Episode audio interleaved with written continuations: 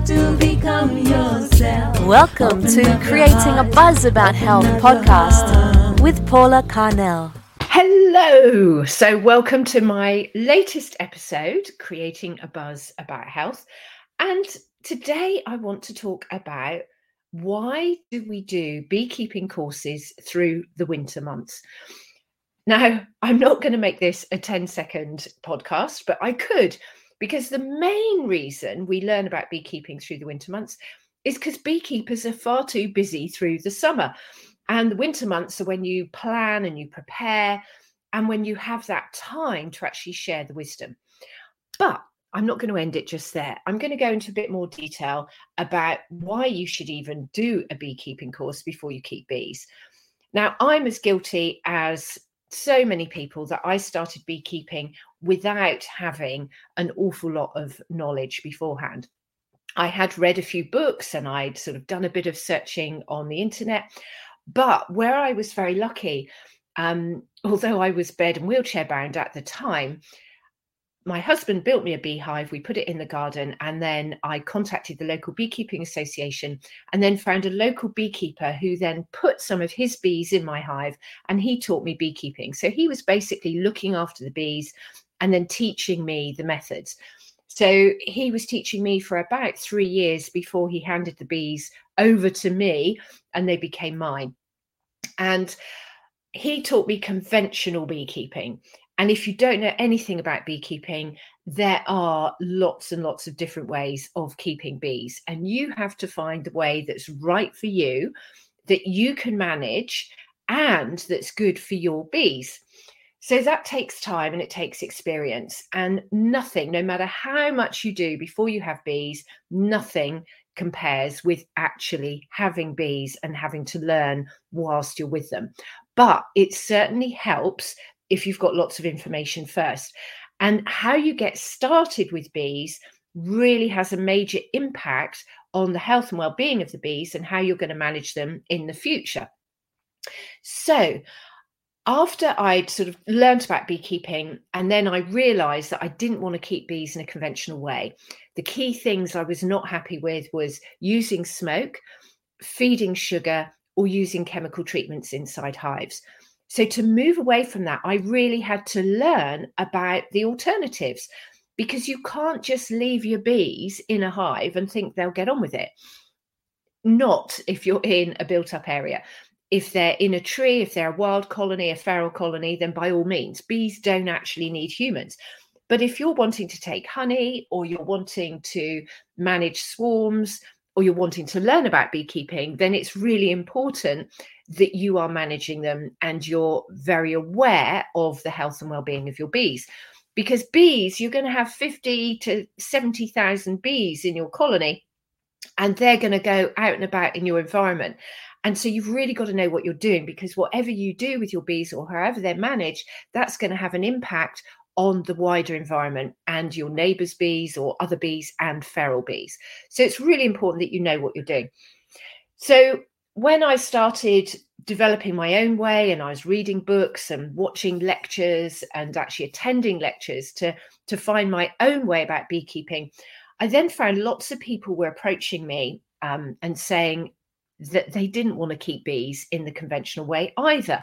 So they wanted me to teach them how to do it in a different way. People were trusting me because I was getting honey, I was happy, my bees seemed to be happy and healthy. And it was clear I was not following the conventional rules. So that's when I started up um, teaching beekeeping. And I had a few students and people that would follow me. And then um, in 2019, just by pure chance, I met a wonderful lady called Lisa Johnson, who is a business coach. But her thing is about helping people set up courses online. And I invested quite a lot of money to do her course. And goodness gracious me, wasn't it the best thing I did when 2020 hit? I'd already put together my course and I had it online. So I was able, when people were in lockdown, I was able to sort of say, look, I've actually got a beekeeping course online, so you can get ready for the summer. So that course has now evolved and i've done new videos and it's been added to. So it's it's much more comprehensive now than it was originally. But that's how i sort of set up teaching beekeeping. So now i've had hundreds of people go through the course and we've got a wonderful community. We have a whatsapp group so we can keep in touch with mm. Um, what's going on with our own bees and we learn from each other. And it's just really amazing when you go through a through a course with a group of other people you get to know each other and you get to learn about each other's bees. And we're all over the world so we've all got different ideas and experiences with bees. So i thought i'd just share a bit about why we learn through the winter and what you're going to learn on my course. And I'll touch a bit about what you'll learn if you go to a conventional course. Now, I'm a great believer that you can never overlearn, you can't learn too much. So, ideally, I would recommend you do your local beekeeping course, even if you don't agree with a lot of the things you're being taught. You have to know all of it to then know what you are or you are not going to do. And so, even if you're having to sit through a class where they're teaching you about artificial insemination or dissecting bees or clipping wings or just a simple thing as using chemical treatments, it is important that you know about this.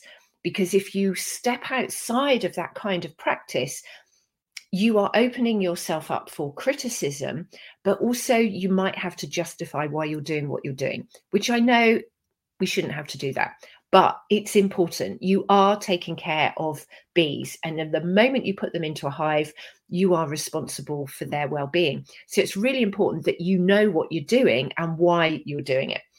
So that's why the first module of my course is all about finding your why. So many people I meet, they come to me, you know, they'll come on a bee safari or they'll come to one of my talks and they're like, Yeah, I'm thinking one day I'd like to keep bees. And, you know, I've been looking at hives and I just want to get a hive. And the thing is, the first thing I ask them is, Well, why do you want to keep bees? And more often not, I mean, originally 10 years ago, people would say, I want to keep bees because I want to have the honey. But now people want to keep bees because they think it's saving the bees. They're like, oh, yeah, um, bees are really endangered, so I want to have a hive. Well, actually, if that is your motivation, having a honeybee hive is probably the worst thing you can do, especially if you're not doing it consciously. You're then impacting all the native bees in your garden or in your land, wherever you are. And so just mindlessly thinking, oh, I'm saving the bees, I'm going to get some honeybees in.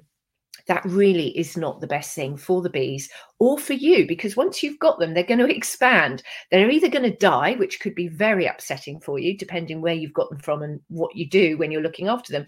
But also, if they don't die, they're going to expand. And then suddenly you've gone from one hive to three hives or five or even more. So you need to be prepared for that.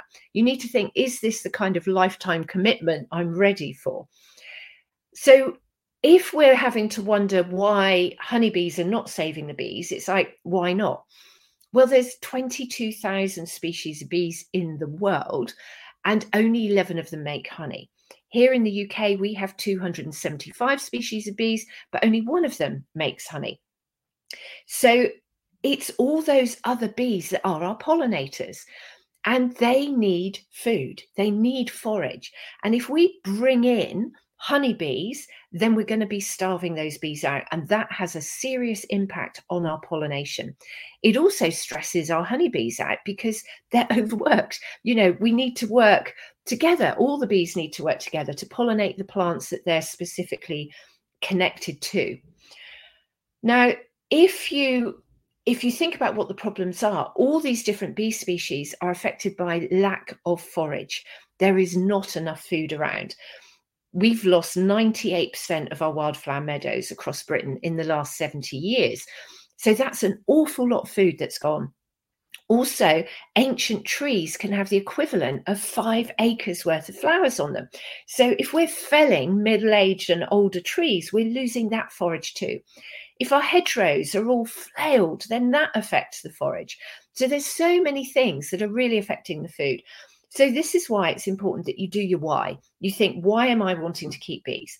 If after you realize that that's not a great conservation project, think about how else you can help bees. So you can be sowing more flowers. You can be having more wild areas. You can be, you know, letting your hedges bloom. There's lots of things like that that you can do. But you could still have honeybees, but in a more natural way, because honeybees are often affected by not having enough habitat. You know, when people do get a hive and they swarm, you're then going to have at least one, possibly three more colonies produced over a couple of years. And they're going to want somewhere to live. And if we haven't got cavities in trees, or if people don't want them in the roofs of their houses, where are these bees going to go? So you could actually provide habitat by having a log hive or having some kind of hive up in a tree where the bees can just go in and do their own thing. So, providing habitat. So, in the first module of my course, we talk about um, why you want to keep bees. Is it for honey? Is it for a business? Because that's very different again. Is it lifestyle? Is it because you want to connect with bees? Is it because you want to save the bees? So we really go into a deep dive, and I have worksheets that you can work through to really help you get to the nub of it. Now, as with any project in life, it is important to know your why. Just think about marriage. If you've forgotten why you married somebody, it gets very hard to get through the tough times. So it is important to know your why. With my business, I know what my why is. My why is to inform the world about the connections between bees and humans. I want to create a buzz about health. So, no matter what goes on in my business, I remember that that is why I am here. That is my mission. That's my purpose. So, that helps me get back on track when things get a bit tough. And it also helps me remember not to get too distracted with shiny objects or other projects that I would also get excited to do. If they don't fit in with creating a buzz about health, then I have to let them go for now. Now, the second module I do is feeding the bees. Many people will already have a hive and they come to me and they go, Well, we've had a hive, we've got through the first year, you know, it went well or it didn't go well. Now, what do we do? And I ask people to just stand in your garden, on your land, in your area, and just look around every month of the year. And what can you see flowering? Now, if you can't see anything flowering, there is no food for your bees, not only your bees, but all the native pollinators as well. So, actually, feeding the bees is something that you've really got to do before you even get your bees. You need to be thinking ahead and thinking what plants are going to feed the bees in your area. So, I really go into a deep dive about nutrition and health and why different plants are good and some are not so good for bees. So that's a really good, it's a fun, interesting module because you're looking at the wider scope. And I share experiences and, and research about where they've got it right and, and what you can do. So then the third model is the t- module is the tough one, and this is where we talk about diseases, health and disease of bees. Now there's this, there are some pretty nasty diseases out there that your bees can succumb to, and this is why it's important that you know about them. Now, as a natural or a kinder keeper, we're actually looking at the bees in a more holistic way. We're using all of our senses to see what's wrong with the bees. And this is really important. And it's so important that you understand that life cycle of the bees because there can be things happening that you don't understand. And you might think something's gone wrong, but actually it could be a healthy sign. For example, through the winter months, your bees are in torpor. So they're in a cluster and they're keeping warm and they're not very active. So you could be looking at a hive and not seeing any flying for days or weeks or even months, depending on your climate. And then suddenly one day you look, the sun's out and there's a whole pile of dead bees outside your hive. It would be very easy to think, oh my gosh, my bees have died. There's all these dead bees. But actually, what's happened is your bees are healthy bees. They've come a bit out of torpor and they've thought, right, let's have a cleanup. So all the bees that died in the few months that they were in torpor, they can now pull the bodies out. So that's actually an amazing sign and something to get excited about. So it's little things like that that really make a difference with your beekeeping. You need to know how long it takes for bees to um, to develop. You know, how long is it for a female bee or a male bee or even the queen from an egg until she hatches? These are basic things, and you don't need to remember them forever. But it really helps with your beekeeping management. You need to know where the queen mates. You need to know how she mates. You need to know if she has mated These are things where using your ears, listening to the bees, watching what happens on the outside of the hive, this all really helps you look after your bees in a much safer way. And then the fourth module is all about products from the hive. So it's all the things that you can take from the hive or the bees will gift you with that you can then use to perhaps generate an income or a return on your investment so that you're getting things back from your bees, but in a sustainable way. There's lots of things that you can do with bees that perhaps you haven't even thought of. Everyone thinks about honey, but do you know how to take the honey sustainably? Do you know how much honey you should take from your hive? These are all the questions we go into and we answer on the course. So as it's winter and as I am in the the month of my 55th birthday, I thought I would offer a treat. So I'm going to offer a £55 discount from my online course. The course is £547. You actually have um, access to all of the modules, and I do monthly Zoom calls that you will be invited to. And what I'm doing for people who join the course up until um, the end of December 2023 is not only will you get the £55 off, but you're also going to get included a one day workshop. I will have a series of dates through next spring that you can attend. You'll meet me in person. You can ask me all the questions you like. You can bring your workshop um, sheets in and we can go through them. I can help you. You can see some of the hives I've got, and we'll actually go out and see some of my bees doesn't matter what the weather's like, we will actually still learn something about bees. So I've got a special voucher code. I'm going to tell you what it is now. It's 55 off in capital letters. So make sure you put that in the checkout when you order the course. On this podcast notes, we're going to put all the links in for the courses. If you want to have a chat with me, just email me, paula at paulacarnell.com, and we can arrange a phone call and I can give you a chat. But it's really important to me that people know how to keep bees properly, sustainably, and that we can remove the stress. I don't want you having bees that you're terrified of, or that if they turn a bit angry, you don't know what to do. So it's really important that we get you off to a fresh start and that you're all ready to go by next spring when the bee season kicks off so often we get into April or May and people come to me and they go, Oh, I want to learn about beekeeping. You're too late. You're too late to buy a beehive. You're too late to get your bees. And the beekeepers are too busy to teach you. So spend the winter months preparing, order your beehive, plan your garden, sow your seeds, so that when the bees are swarming, you're ready to catch your very own colony of bees. I hope this has been really helpful if you can think of somebody who would really benefit from this, or if you know someone who would love the course as a gift, or who just wants to learn more, maybe they're already a beekeeper, but they're wanting to make a transition, put them in touch, um, tag them, you know, share this podcast, and um, hopefully I will see you all in the new year or over the winter months learning about beekeeping.